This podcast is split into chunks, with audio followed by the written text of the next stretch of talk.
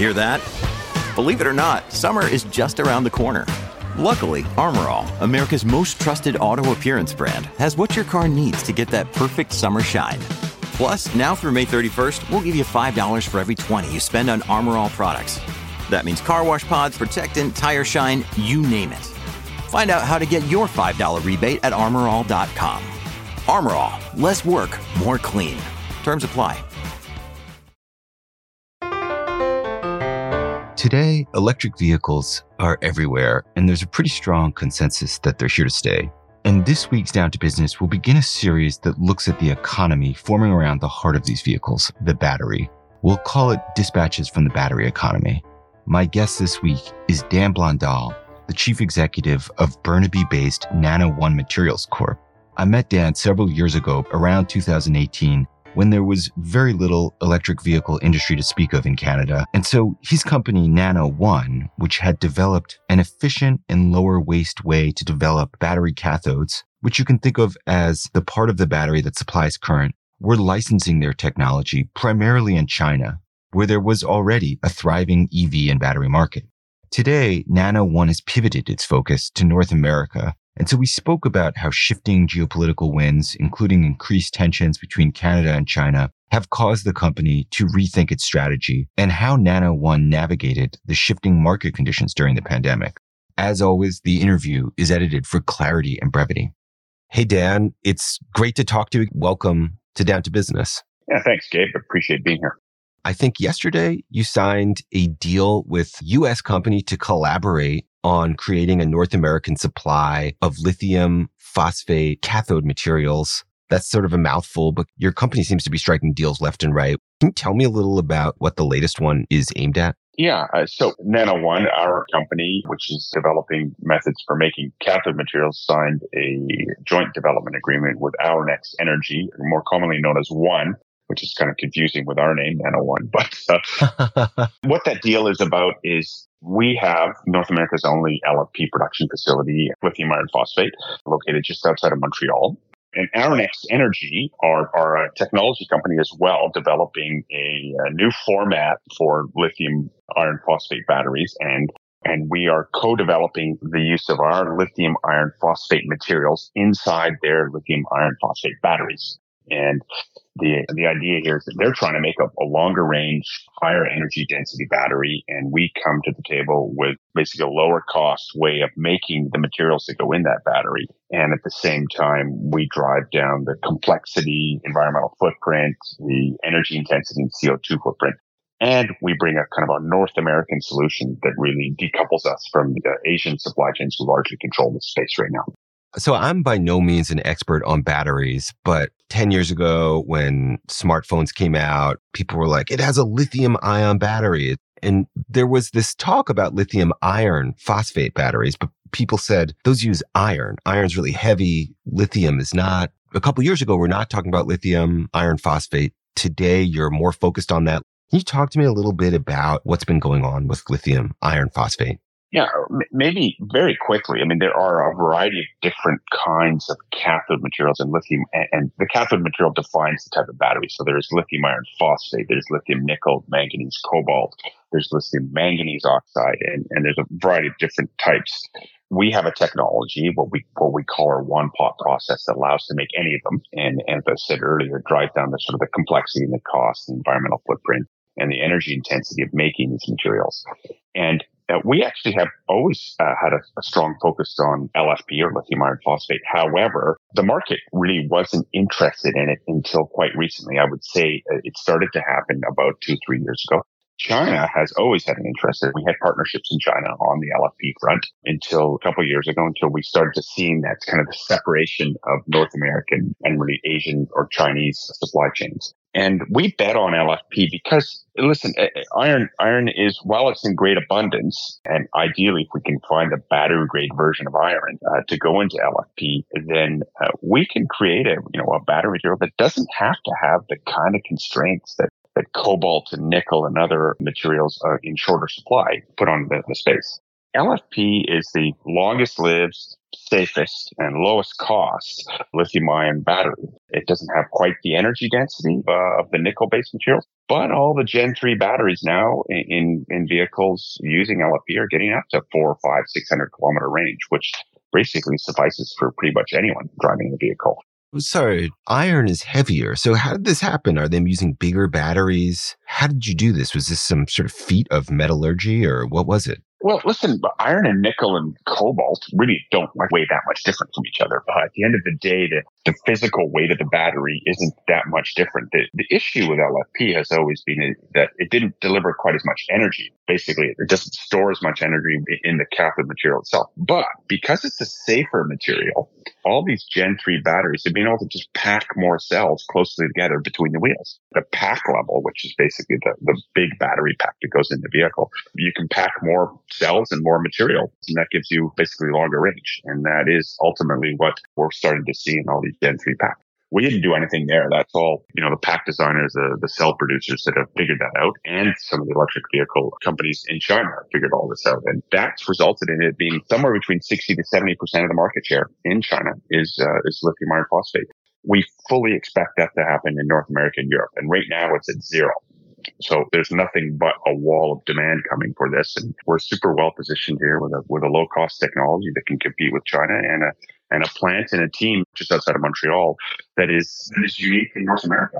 Okay, I want to pause right there and ask you about that because you just said LFP lithium iron phosphate batteries have about 60 to 70% of market share in China and of 0% in North America, which is all lithium ion batteries, much denser, when did you understand that the technology was shifting to lithium iron phosphate? And how did you know for sure? Yeah, I think as a company starting in the space in a pre commercial stage, we have to make a bet on a lot of different trends. And there are nickel based lithium ion batteries and manganese based and iron based lithium ion batteries. And they all have different strengths and weaknesses. Some of them are better at charging, some of them, some of them are cheaper, some of them are safer and they all address different parts of the of the energy storage market. We continue to do development work on all of those.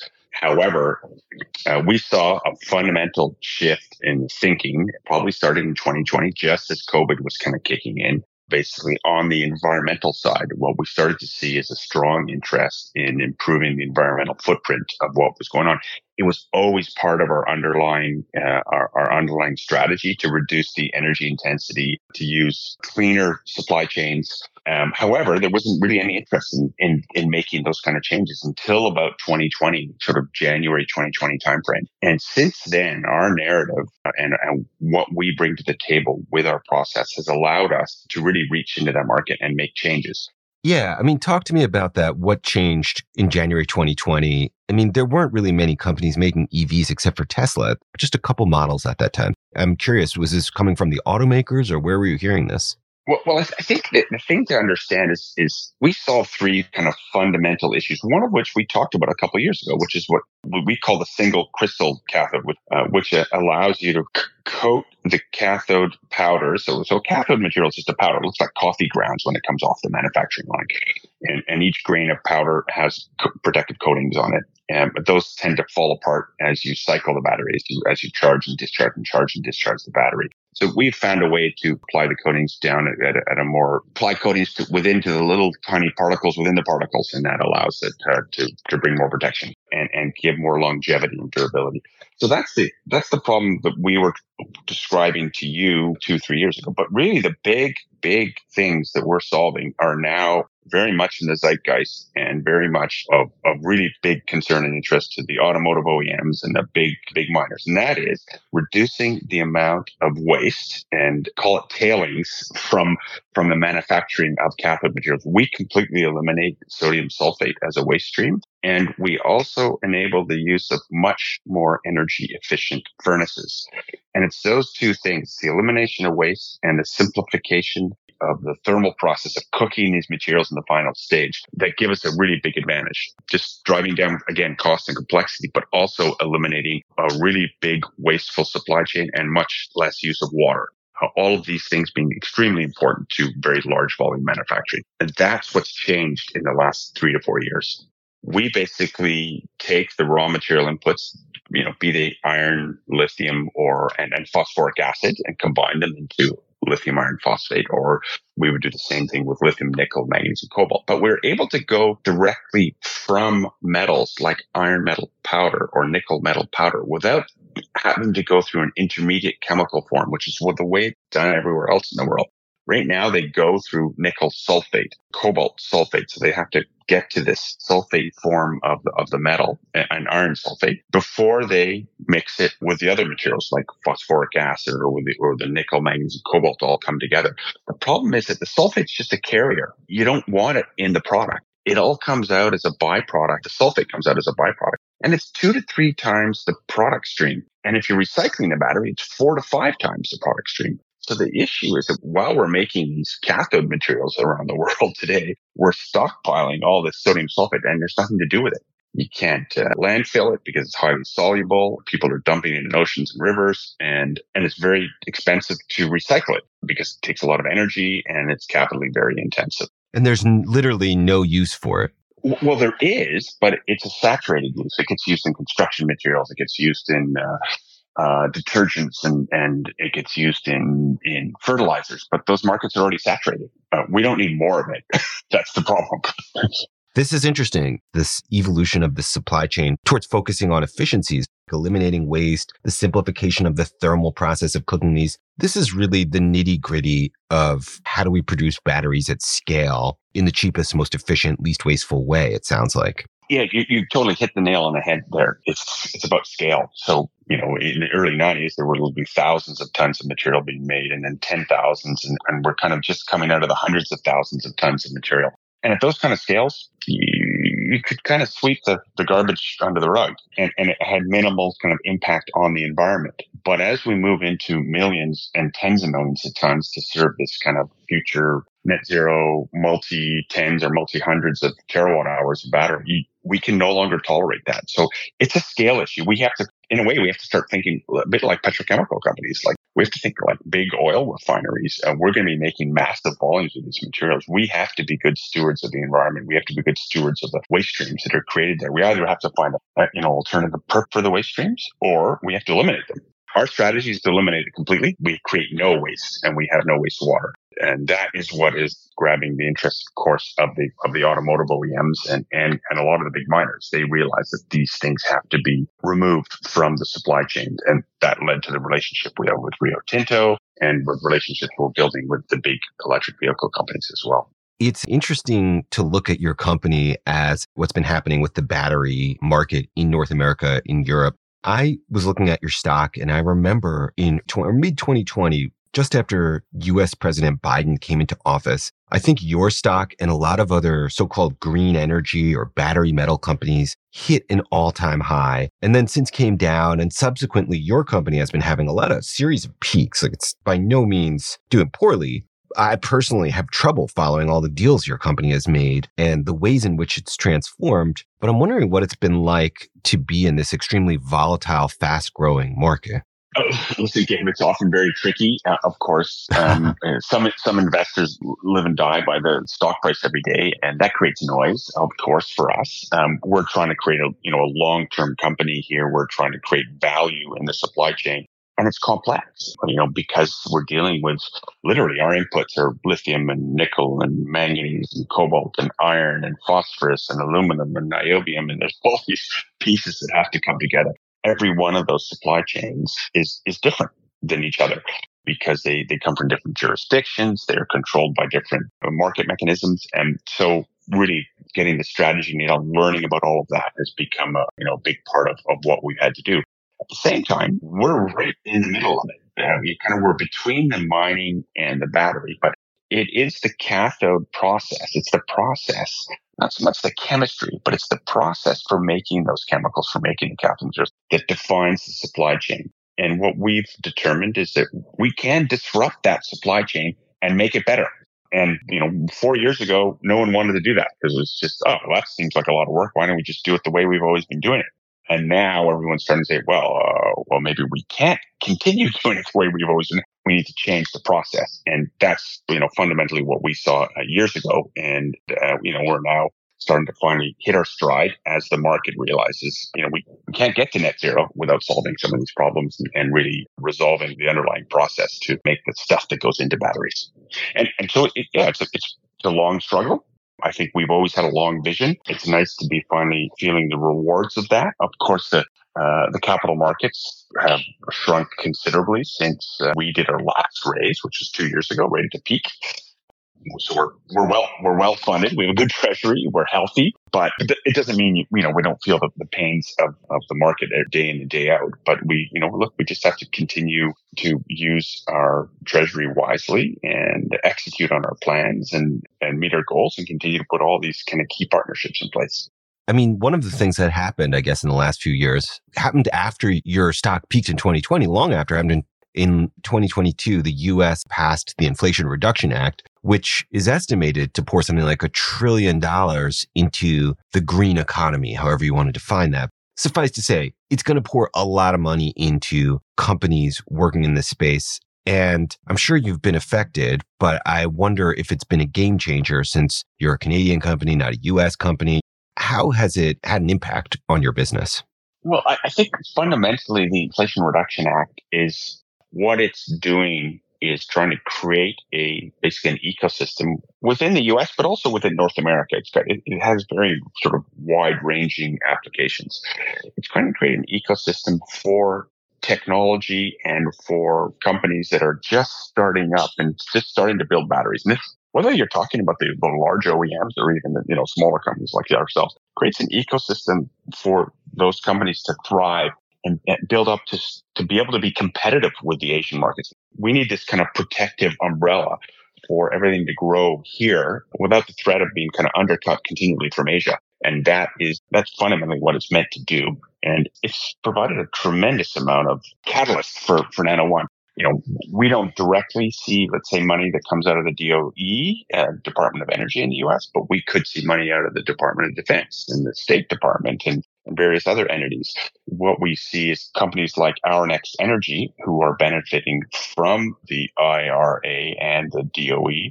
We can see the, the money that's going into them flowing to us as partners. So there's indirect access to some of those funds, and there also is direct access through other departments um, in the uh, in the U.S. government. I think we're largely seen as a strategically important initiative in North America, not just in Quebec, not just by the Canadian government, but also by the by the U.S. government. I was in D.C. last week, and you know people are listening. They're listening to what we're doing because we are solving some very sort of fundamental issues, and we have a North American answer. We're one of the only companies in in the world with a North American answer. Like how do we build a North American supply chain? And uh, that's you know that's resonating very very well both in D.C., Washington, and and in Quebec as well.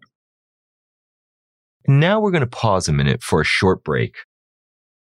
At Evernorth Health Services, we believe costs shouldn't get in the way of life changing care, and we're doing everything in our power to make it possible. Behavioral health solutions that also keep your projections at their best? It's possible. Pharmacy benefits that benefit your bottom line? It's possible. Complex specialty care that cares about your ROI? It's possible. Because we're already doing it. All while saving businesses billions. That's Wonder made possible. Learn more at evernorth.com/wonder.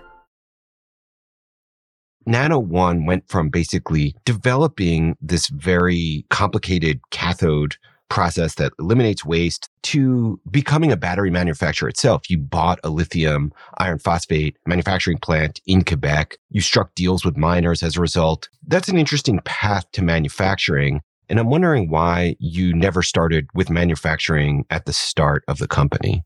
Yeah, um, it's a great question. I would say that most of the world today that's built out uh, lithium ion batteries and the supply chains that feed it have largely gone with the status quo. And so that means they're, they're basically trying to fulfill today's needs. They're trying to put batteries between wheels today. And to do that, you can't really take any technological risk. You just got to take how it's been made today and make it bigger and wider and longer and faster and deeper kind of thing to, uh, to feed the supply chain. We chose to change the underlying process. We chose to build a, a technology for the long term future. We, we took a look at three years out, five years out, 10 years out, and tried to solve some of the big problems that we talked about before, like the waste streams and the water usage and the energy intensity issues that are related to the, the current process. And, and, it's a long game. To do that, you, we couldn't just begin manufacturing the materials. We had to develop the partnerships, develop the supply chains. We had to prove out the technology because no one wants to commit to buying it until they know you can make it in volume. And that led us to a point about a year and a half ago where we started partnership discussions with BASF, with Rio Tinto, and our discussions to buy Johnson Matthey's battery material business in Canada, which was effectively this lithium iron phosphate cathode plant that we bought in Quebec. And that gave us a vehicle, a platform to launch our technology from. And it also enabled us to prove out our technology by manufacturing, by becoming a credible threat in the space. So all of a sudden, we now have not only technology for manufacturing this and a licensing strategy, but we also have the ability to prove it out in a pure production place in North America. So, well, it, it's a continuation of what, what we had set out to do. Our strategy shifted a little bit when that opportunity came up because it, it enables us to really kind of put our money where our mouth was and show that we can do it in a way, it's a bit it's a bit backwards when we have still have a licensing strategy, but we have this we have this ability to produce and prove that it actually works, and that we believe will lead not only to production opportunities but also to abilities to work with our some of our competitors to license our technology to them and, and benefit from their uh, success and growth as well.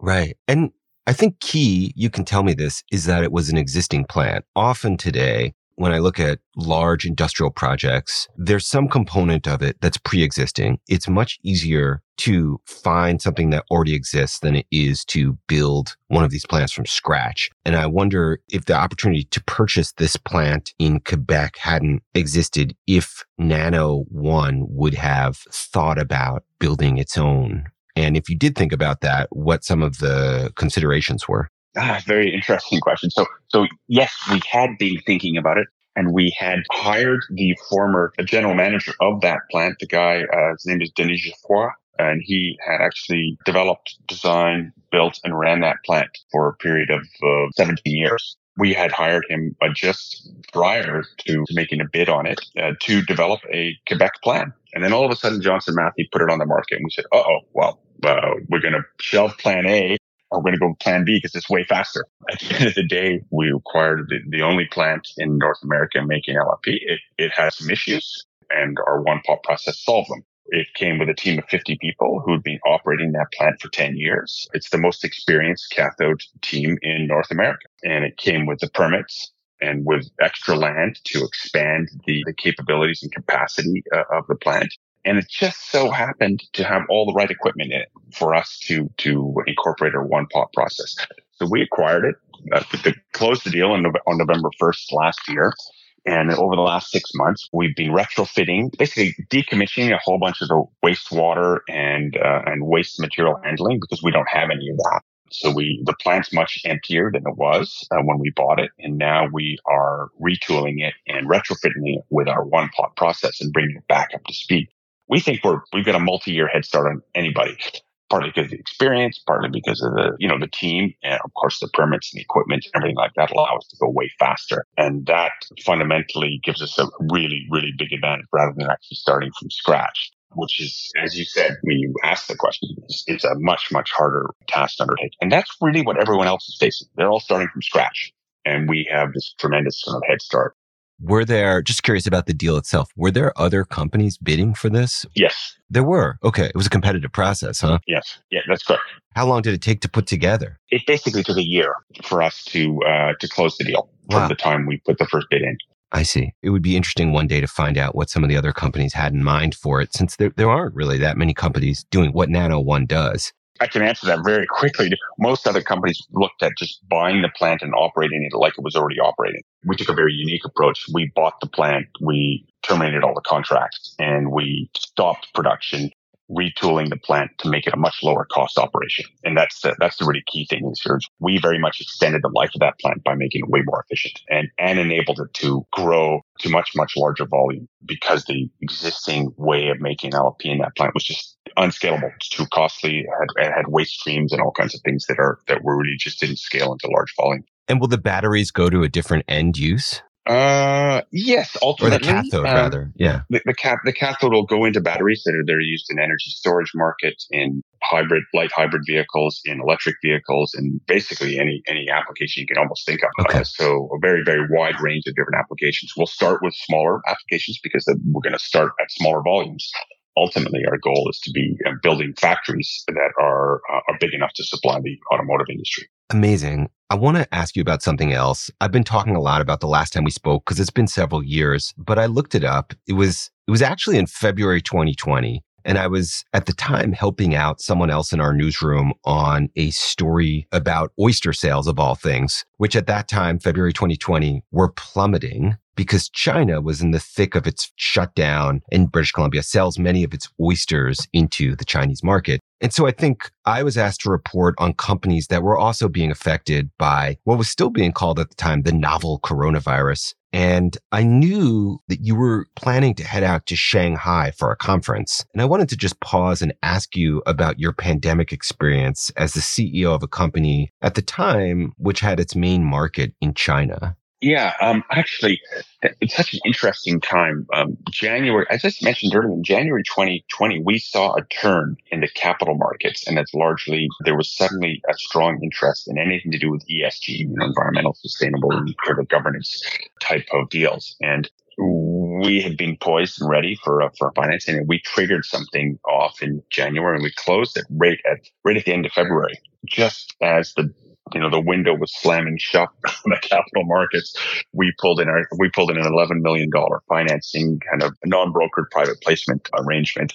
And and that actually gave us, you know, a tremendous amount of lift as everything else shut down all around the world yes, we had to cancel conferences. I, I didn't go to Shanghai. Uh, I didn't go to a lot of things after that you know, for the next month and a half, like everybody else, we were trying to figure out, you know, how to work from home. We were well positioned on that. Like every one of our employees has a laptop and, and I'd always encouraged the idea of working at home to, to most of our employees. So it was, it was, rel- it was relatively straightforward for us to figure out how to learn, you know, use Teams and, and Zoom and, and go from there. But, but what we found out, you know, really quickly after that is we're a laboratory. We all hands-on experience and we just developed all the systems we needed to have to get people into work safely. And we never had a shutdown in in uh, in British Columbia, so that was very fortunate. We didn't force people home. We were back by May, June timeframe. We were back in the lab working 89% there, and the remaining 10, 20% people were at home writing their reports, answering emails, and it, and it worked out fine by the time summer hit, we were actually in a pretty much operating as we as we normally had, with, with some like some slight changes, some slight inconveniences. But and, and the government of Canada stepped up to support us. So we got some additional monies on top of the grants we already had, uh, which was tremendous for us. Uh, travel got way easier. I didn't have to travel for quite a while. Um, I uh, personally enjoyed the uh, the extra time that afforded me, but you know, by and large, we you know took a couple months. But once we were adjusted, everything went along quite smoothly. And of course, the markets were fantastic for the next year and a half. Right it was surprised everyone how well the markets did.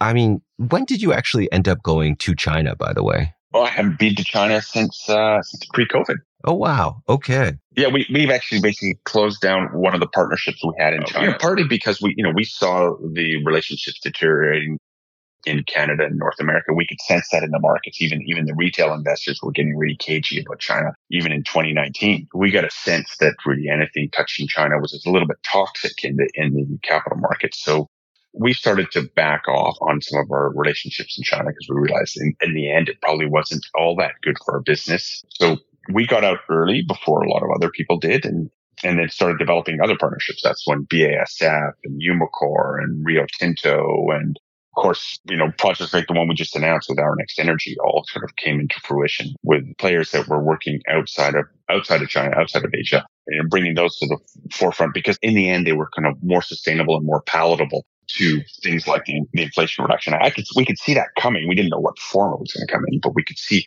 see that kind of rhetoric, that kind of North American supply chain, the repatriation of supply chains kind of coming into form. So we positioned ourselves for that, and uh, and we were we were ready when it came. Yeah. I mean, you were lucky in a sense, like other companies had years earlier, even other Canadian companies operating in parallel spaces related to the green economy, cut deals with Chinese companies where they took investments from them. They built manufacturing facilities in China. They had really sort of banked on producing for the Chinese market and are kind of locked into that track. Was it really just that you could tell from speaking to investors that people felt there was a need to create an independent supply chain, totally absent from the supply chain hiccups and independence that the pandemic raised? Well, like a good a good part of its timing, we were in a the stage of our company was in was in the right place at the right time. But we also, you know, we did listen to the uh, the capital markets. We did we could see the signals in the capital, and we could also see the signals down in the U.S. really uh, to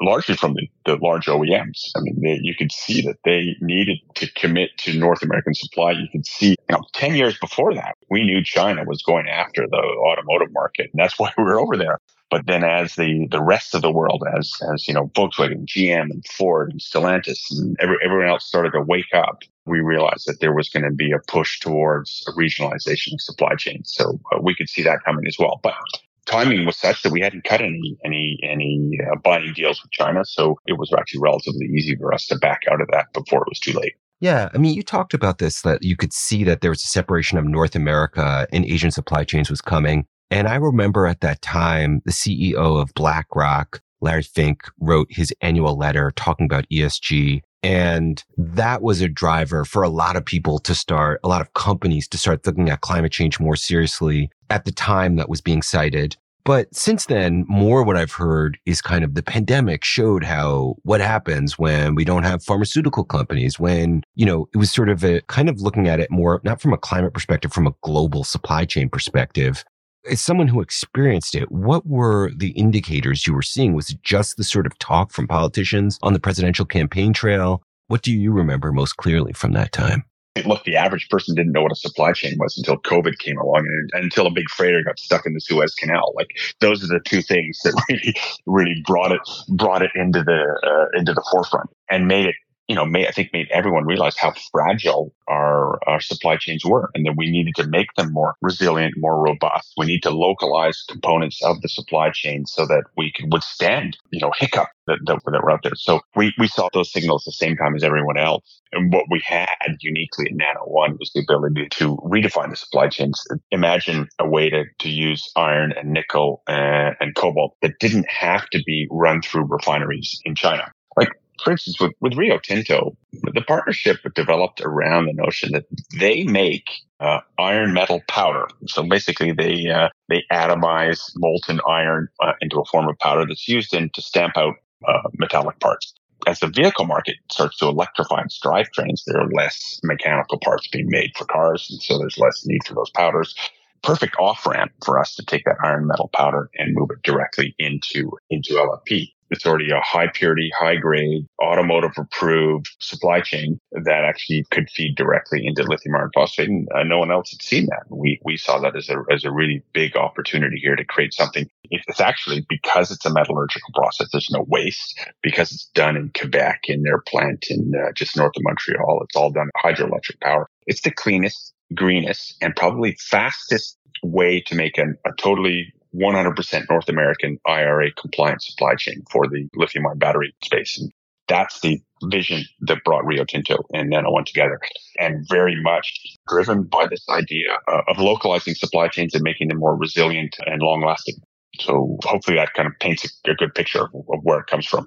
Yeah. I mean, you talk about the resiliency of supply chains and you talk about that it's done with clean energy and your process eliminates waste. And so climate change is sort of linked to that resilience of supply chains. But some of this is done under the guise of climate change and supply chain resiliency when really what we're actually talking about is China is a superpower. We don't want to become economically beholden to them. Like there, there's certain geopolitical currents to this that only became a threat at a certain point.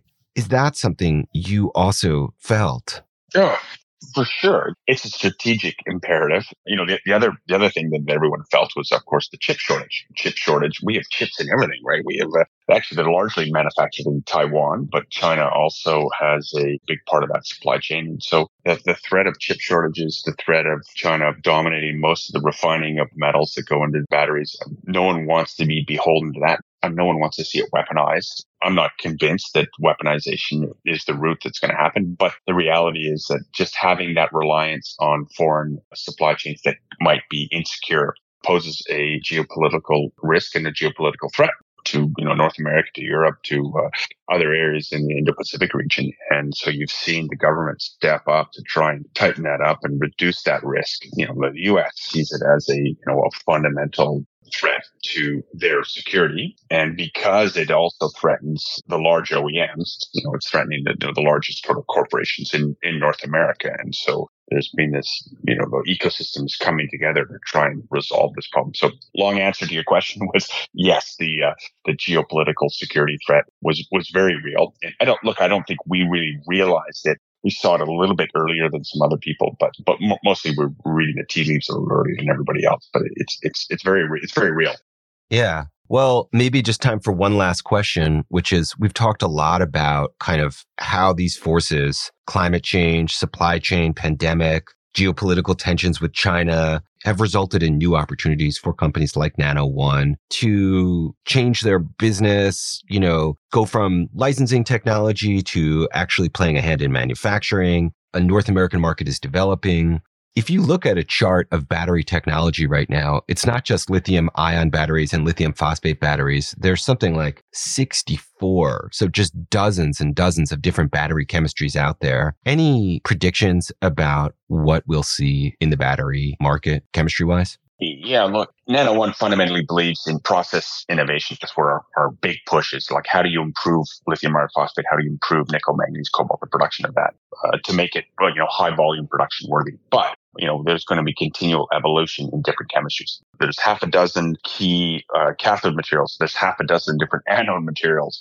Then you've got the electrolyte in between. There's solid and liquid and polymer electrolytes. So when you combine all of those, you probably get well over 64. We need it all to work. We need to be working collectively. There is no winner. Each combination serves the market in a different way. As I said, some of them are safer and some of them are cheaper. Some of them are longer lasting. Some of them charge faster.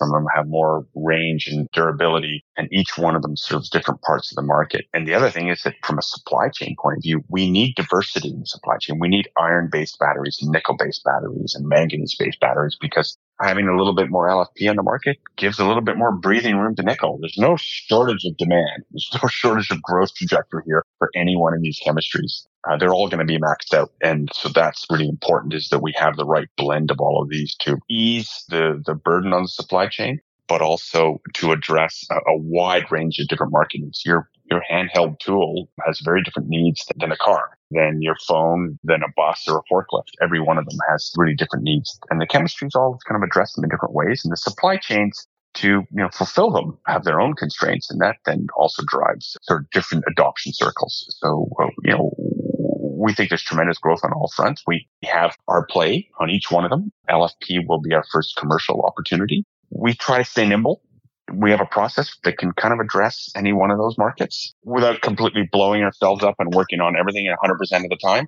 You know, we, we try to stay relevant with each one of them and we try to shift our strategy to accommodate some of the shifting sands in the market as well. To say by and large, uh, we've been pretty accurate to where we think it's going to go. And that's by thinking long term and thoughtfully about what the market needs, what customers do really need, what the people say they need. And, and that's allowed us to guess uh, pretty accurately where the market's going to go. So uh, try to get a, try to skate to where the puck is, as they say, or where the skate, skate where the, where the puck will be. Right. Well, congratulations on all the deals and success your company has had. And thank you for coming on down to business, Dan. Great. I really appreciate the opportunity, Gabe, and, and great to speak with you again and look forward to more of it. That was Dan Blondal, CEO of Nano oh One Materials Corp, based out of Burnaby, British Columbia. And that's this week's episode of Down to Business. Bryce Hall composed and performed the original music on the show, designed the logo, and executive produced this episode. Victoria Wells, Pamela Heaven, and Noella Ovid provided web support and editing. I'm Gabe Friedman, and I'll return with more episodes but for now, thank you for listening to Down to Business. Thank you for supporting us by sharing episodes. In the meantime, until your next episode release, you can find all your business news at financialpost.com.